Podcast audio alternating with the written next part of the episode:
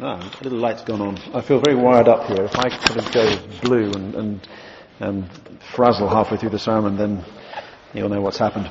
Um, well, as uh, Tim was saying earlier on, he's rather given me the hospital pass this morning of um, speaking on the um, the uh, theme of judgment uh, within within the Bible. It, it, the theme of judgment, when you, you think about it, is it's quite a sort of somber um, idea. But actually, for a somber idea, there are actually a surprising number of jokes out there about, about, about judgment. I suppose my, my favourite one is the one of the guy who comes to the, you know, dies and goes to the pearly gates, and he's uh, stands there, knocks on the door, and uh, up comes St. Peter, opens the door, and says to him, um, mm, "You want to come in, do you?" And he says, um, well, I, wouldn't, I, wouldn't, mind." And uh, Peter says, "Well, you, you, really have to have done something rather brave and, and heroic to, to, get in here." And uh, so he says. Um, Mm, let me think about it. Brave or heroic? Oh yeah, there was there was one time. Yeah, I remember. Um, I was I was on a safari holiday um, with my family and various other friends, and we were kind of, you know, we got out of the Land Rover. We were kind of going through the bush, and uh, um, suddenly we were uh, confronted by this huge, huge, ferocious lion. And um, I thought, I just cannot let my, my family down in this way. I, am going to have to do it. So I thrust myself to the front of the group and I, I fought with the lion barehanded. And so Peter says, um, that's, that's magnificent. When was this? He said, about, about five minutes ago. um, well, there are lots of stories like that, but I, I wanted just to, um, to, to, maybe to highlight um, just a number of, of um, principles that can help us think about this whole theme of judgment. Um, and uh, arising out of this passage that we read a few moments ago, the one from Matthew 25, uh, but also from the rest of the scriptures as well. So here are some, some thoughts as we try to work out, you know, what, what, what are we to think about this whole idea of God's judgment? This idea that in some sense our lives will be judged, they will be evaluated, they will be summed up at the end uh, of our days here on this earth. What does judgment mean? Well, first of all, it seems to be the, one of the first things that the Bible says about judgment. The first things we need to grasp about it is that, first of all, in the Bible, judgment is good news before it's bad news. Um, we tend to think, don't we, that judgment is is bad news. When you hear that judgment, oh, I don't like to think about judgment because it's a kind of bad thing. Um, but actually, when the Bible writers write about judgment, they, they actually quite look forward to it. They think it's great. God is going to judge the world.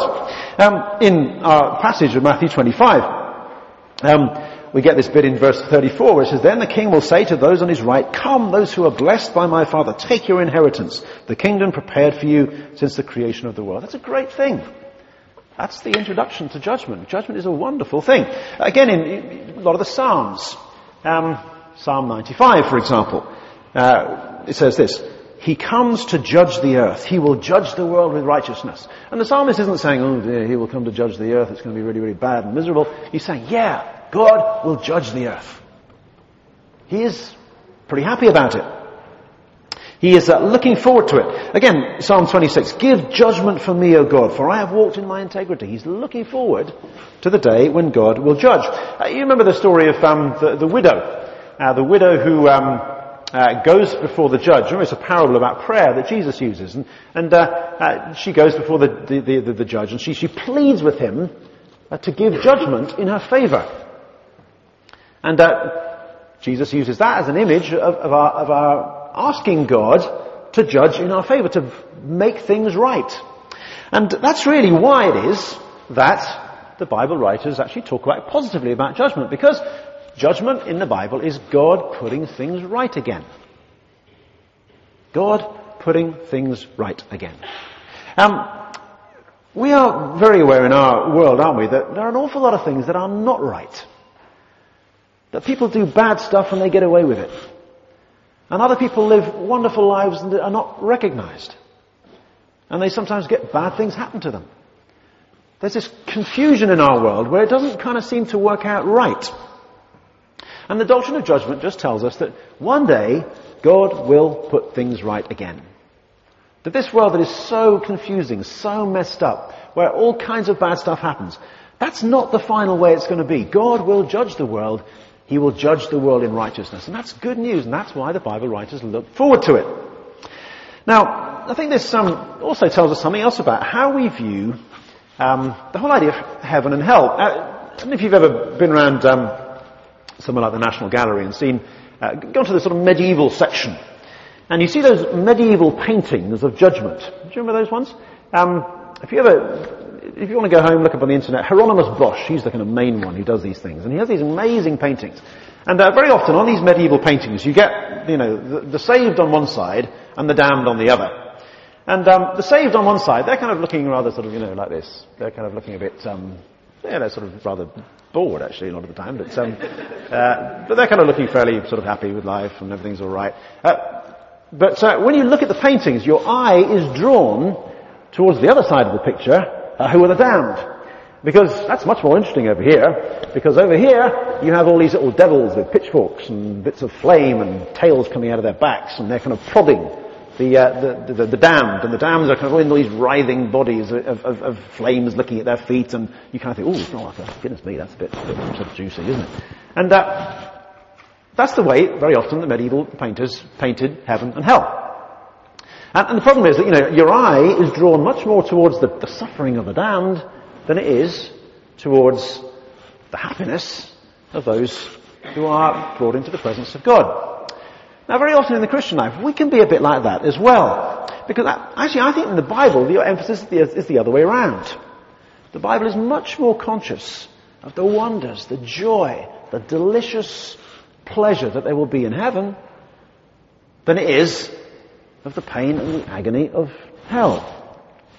And um, actually, when you look at the Bible, there's not a lot of reflection, not a lot of thinking about the nature of hell within uh, the Bible. We're talked about it as a place of destruction, a place of fire, and fire is a place where you, you put something in a fire, it just burns up and destroys.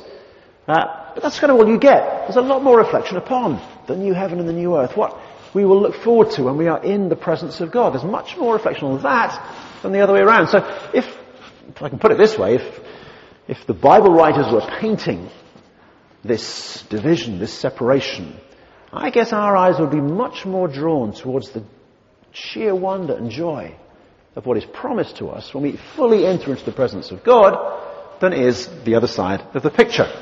Um, now, um, maybe you can put it this way. In the Bible, when it talks about this division of people into heaven and hell, what it's fundamentally talking about is that heaven is essentially the presence of God. That's what it is. It is being fully in the presence of God. Here, we glimpse the presence of God occasionally. But our minds in this world is again so confused that we don't often see it very clearly. But imagine in those moments when you're amazingly aware of the presence of God, whether it's in worship or whether it's in uh, nature when you look at one a fantastic sunset or a brilliant view, you suddenly become aware of the presence and the reality of God. Imagine those moments magnified. That's what it means that's what heaven is about. That's what the new heavens and the new earth is about. Being fully in the presence of God. But the opposite of that, hell, is being excluded from the presence of God entirely. Imagine a life where those moments never happened. The, um, it's often said that, um, you know, people say, well, you know, in a jokey way, well, you know, you tell me I'm going to hell, well, that's alright, because at least my friends will be there. But of course the point is that they may be there, but there will be no friendship. Because friendship is a gift of God. Friendship is something ultimately comes from God, and it can only be in the presence of God.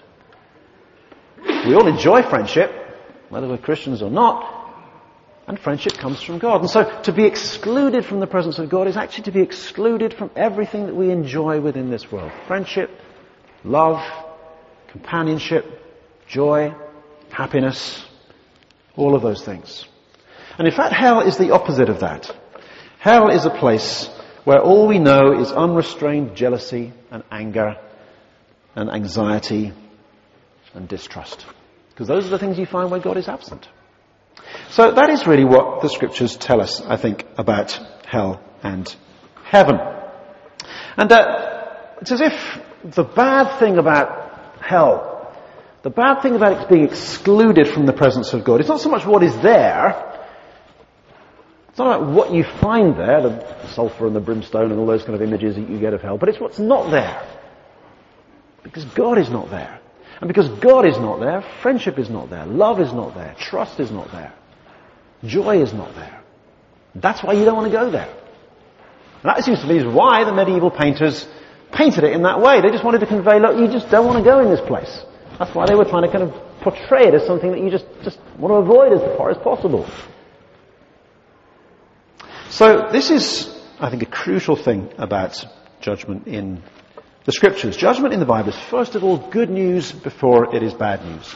The tragedy of hell, the tragedy of a life that ends up separated from God entirely, is not so much what it's, what it sees there, but what it misses out on. It is missing out upon our divine destiny. Those great intentions that God has for us.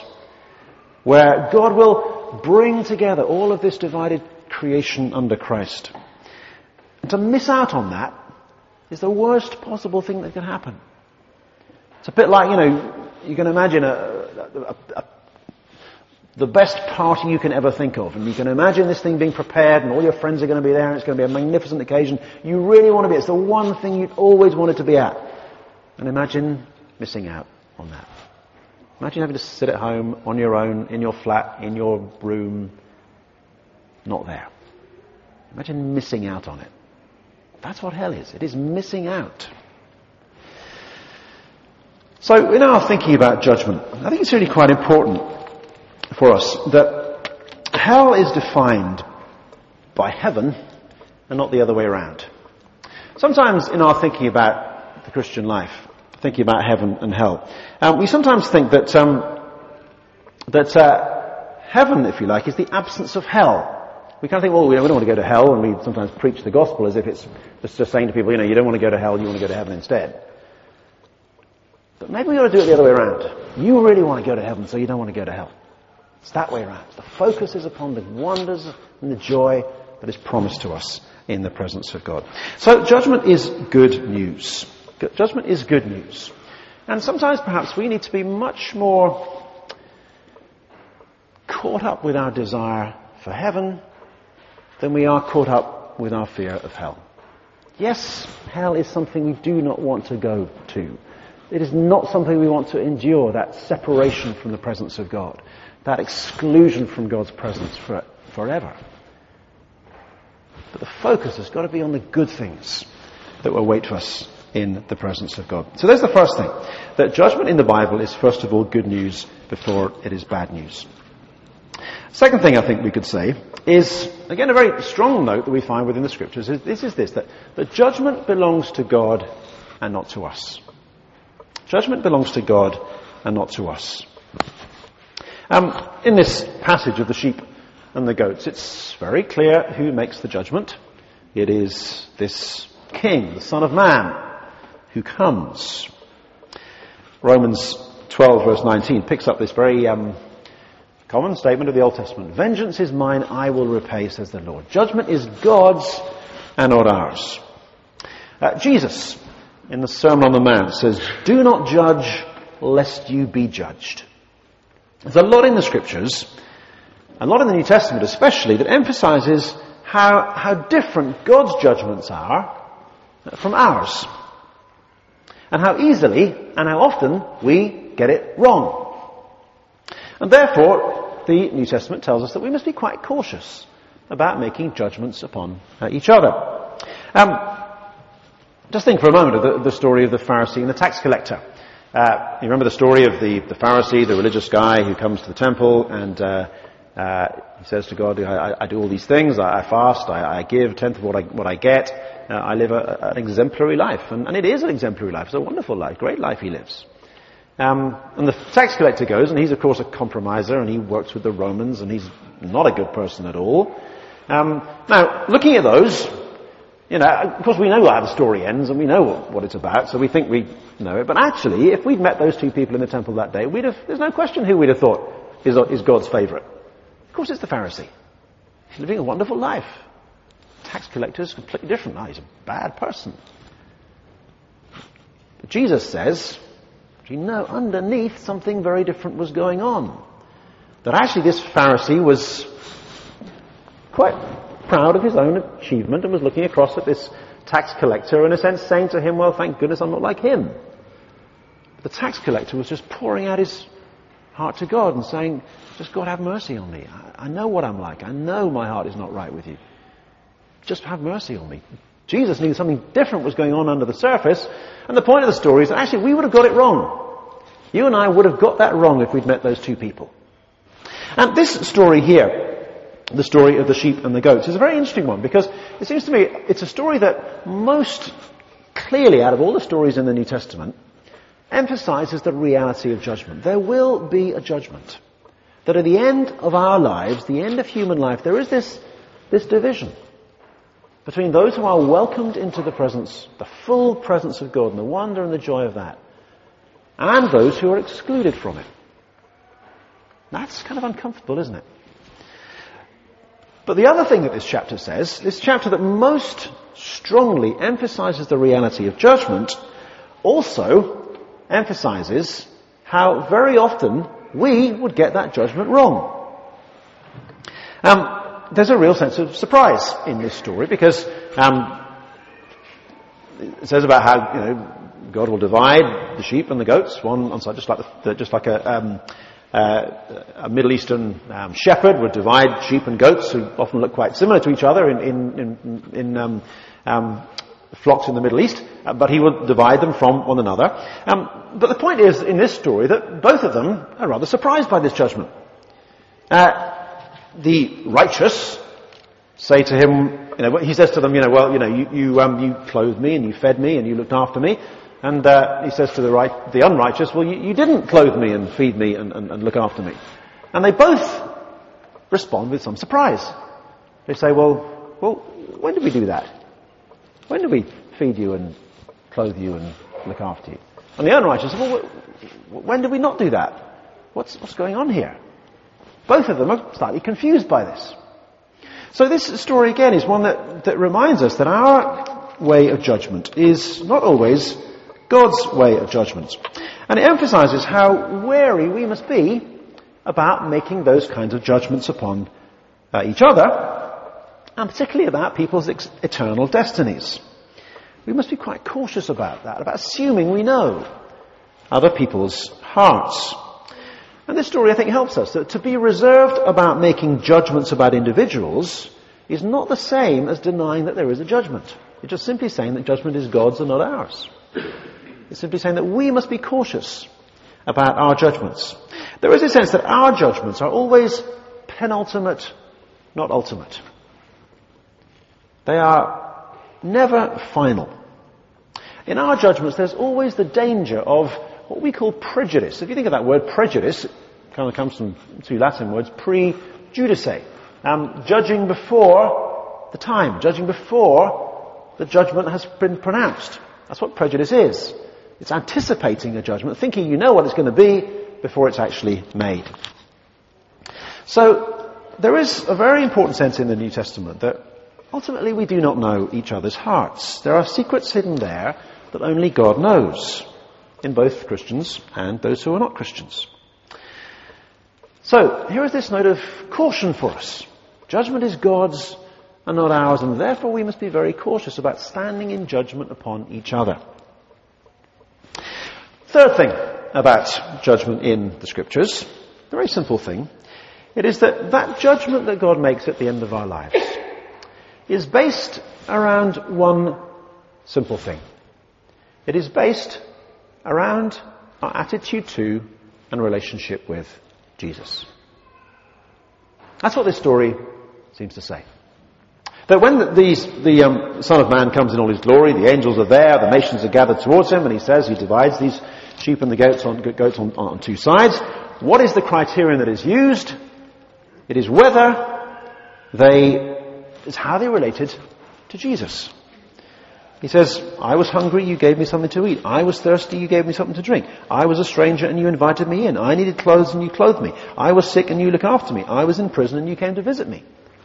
The people who are ushered into the presence of God are those who have loved and trusted Jesus. But on the other side, those who are excluded from the presence of God are those who have not loved and trusted Jesus. In fact, they've ignored him. As he says to them, you He says to me, you know, I was hungry and you gave me nothing to eat. I was thirsty, you gave me nothing to drink. I was a stranger, you did not invite me in. I needed clothes and you did not clothe me. I was sick and in prison and you did not look after me. It's very clear, isn't it? That this, the criterion of this judgment is our attitude and approach to Jesus. It is not how good a life we have lived. It is our attitude and our relationship with Jesus. Now that's quite counterintuitive for us, isn't it? Because you know, even that joke at the beginning kind of implies to us that it's kind of about, you know, having done something brave or heroic, having lived a wonderful life, having done all these kind of things. Um, but this story doesn't tell us that way. Now, why is that the case? Well, maybe it's this. When you think of your own, well, when you think of what God is looking for from us, what does He look for from us? It's as if God says to us, don't give me your goodness, just give me your trust. Don't give me your goodness, just give me your trust. That's all I want. I just want you to trust me. I want you to love me. Because I trust you. I love you. Now, when you think about it, that kind of makes sense. When you think of our own relationships, uh, what is a good relationship? A good relationship is one where you're not always trying to prove yourself to the other person by doing all kinds of things to prove your love for them. A good relationship is one that is founded upon love and trust. That's the bottom line of a good, healthy relationship. Now, of course, out of that come all kinds of good things that you do to each other. And you do try and please each other, and you do try to do good stuff for each other. But it's founded upon love and trust. That's what a good relationship is about. And when you find a relationship where you're with someone, you, you're never quite sure whether they trust you, they're never quite sure whether they love you, and you, you, you have to keep on trying to prove it and keep, keep, keep on trying to do things to show them that they love you, and you, you know, they never quite believe you. That's not a healthy relationship. Now God is exactly the same. He says to us, you know, I don't want a relationship where you're trying to prove your love for me by doing all kinds of things. No, instead I want a relationship of love and trust. And so that's what this is saying that the judgment is based upon our attitude to, our trust in, and our love for God as He comes to us in Jesus Christ. So there is the third thing about judgment. And then the last thing. That the best guide to judgment, because sometimes we do have to, you know, make some judgments about each other and we have to kind of work out, you know, where, where we, where we are on this spiritual life and so on. But the best guide to someone's relationship with Jesus and therefore the judgment that will come is their attitude towards the unfortunate. Those who are the least. Those who are the poor. Those who are less important than they are. That's, if you like, the most, the best guide to someone's attitude to Jesus. If you want to know about someone else, or if you want to know primarily about us, about yourself, you know, do I love and trust Jesus? Does that person really love and trust Jesus? Well, the sign that this passage tells us is that not necessarily it's about words. It's not just what they say. Because people can say all kinds of things. In fact, Jesus says a number of times, he warns us about people who have lots of fine words, but that's all there is. Uh, in Luke 7, Jesus says, many will say to me on that day, Lord, Lord, did we not prophesy in your name and in your name drive out demons and perform many miracles? Then I will tell them plainly, I never knew you. I never knew you. Away from me, you evildoers. There's that thing again. I never knew you. That's what it is about knowing Jesus. So here is in the scriptures this idea that just the words themselves are not always the best guide to whether someone really loves and trusts Jesus. You can tell those who really love Jesus by the way that they treat those who are less important, more needy than themselves. You can tell those who really love Jesus by those, the way they treat those who have nothing. Those who maybe ordinarily they would just walk past or disdain or not spend any time with because that's very often how Jesus presents himself to us.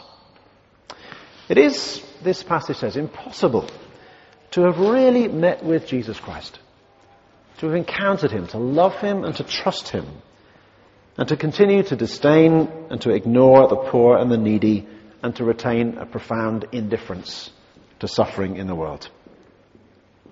Well, let's sum all this up. and uh, maybe just draw out some simple things that we might want to take away. Number one, this all tells us that we want to look forward to judgment. Judgment is a good thing. God will set things right again. And when it seems that the world is out of joint, when it seems chaotic, when things don't seem to happen right to you or your family or your friends, don't panic. Trust that God's judgment is coming. There will be a new heaven and a new earth where we will enjoy fully the presence of God that we enjoy in part now. Number two, be wary about jumping to conclusions about other people. God jealously guards the secrets of judgments. He alone knows the hearts of men and women. And he warns us against making premature judgments upon each other. We would often get it wrong, and so therefore our default position has to be to accept one another rather than to stand in judgment upon one another. And then lastly, we are to test our own readiness for judgment. Not test the readiness of other people to judgment primarily, but our own. By asking this question, do I love and trust Jesus? And if I want to ask the question, how do I know whether I love and trust Jesus? Well, I look at how I treat those who are less, less important, less prominent, those who are more needy, those who are unfortunate, those who are poorer than I am. Because when we deal with those people, it is as if we are dealing with Jesus himself, the one in whom all judgment and all grace and all mercy lies. Amen.